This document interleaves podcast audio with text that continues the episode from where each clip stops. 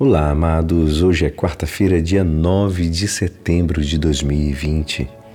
E hoje a nossa igreja nos convida a meditar juntos o Evangelho de São Lucas, capítulo 6, versículos 20 a 26.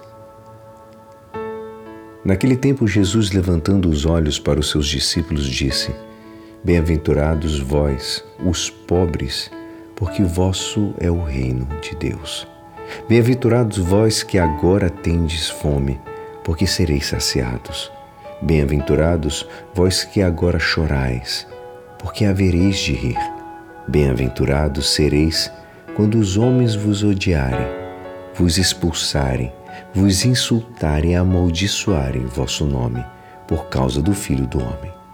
Alegrai-vos neste dia e exultai, pois será grande a vossa recompensa no céu, porque era assim que os antepassados deles tratavam os profetas.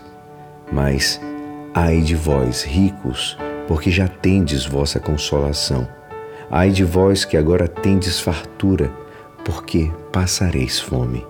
Ai de vós que agora rides, porque tereis luto e lágrimas. Ai de vós, quando todos vos elogiam. Era assim que os antepassados deles tratavam os falsos profetas. Esta é a palavra da salvação. Amados, hoje Jesus nos mostra onde está a verdadeira felicidade. Nessa versão das bem-aventuranças de São Lucas, elas são acompanhadas de uma de dolorosas provações por aqueles que não aceitam a mensagem da salvação, fechando-se numa vida autossuficiente e egoísta. Nesta bem-aventurança, Jesus nos mostra dois caminhos, o da vida e o da morte. Não há uma terceira possibilidade, neutra. Quem não segue o caminho da vida encaminha-se para a morte. Quem não segue a luz vive nas trevas. Ele diz: Felizes vós, os pobres, porque vosso é o reino de Deus. Esta bem-aventurança é a base de todas as outras, pois quem é pobre será capaz de receber o reino dos céus como um dom.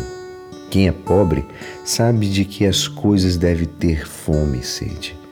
Não são de bens materiais, mas da palavra de Deus, do poder que vem dele e não o poder humano, mas a justiça também e o amor. Quem é pobre sabe chorar perante o sofrimento do mundo. Quem é pobre sabe que Deus é toda a sua riqueza e que por isso sofrerá incompreensões e perseguições. E o rico? O rico muitas vezes é autossuficiente, que não sabe pôr suas riquezas a serviço dos outros, encerra-se no seu egoísmo e constrói a sua própria desgraça. Rico não quer dizer aquele homem que tem dinheiro apenas, não, não tem a ver com isso. Tem a ver com essa vaidade, essa valorização às coisas do mundo.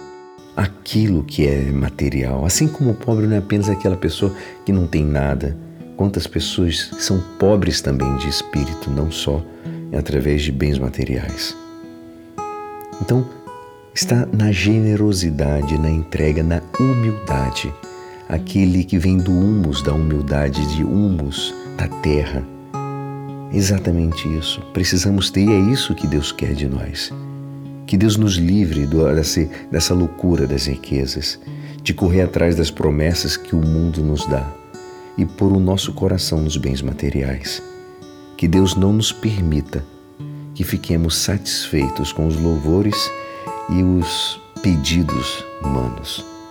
São Basílio já nos dizia: quem ama o próximo como a si mesmo não acumula coisas desnecessárias que possam ser indispensáveis para os outros. E é assim, esperançoso que esta palavra poderá te ajudar no dia de hoje que me despeço. Meu nome é Alisson Castro e até amanhã. Amém.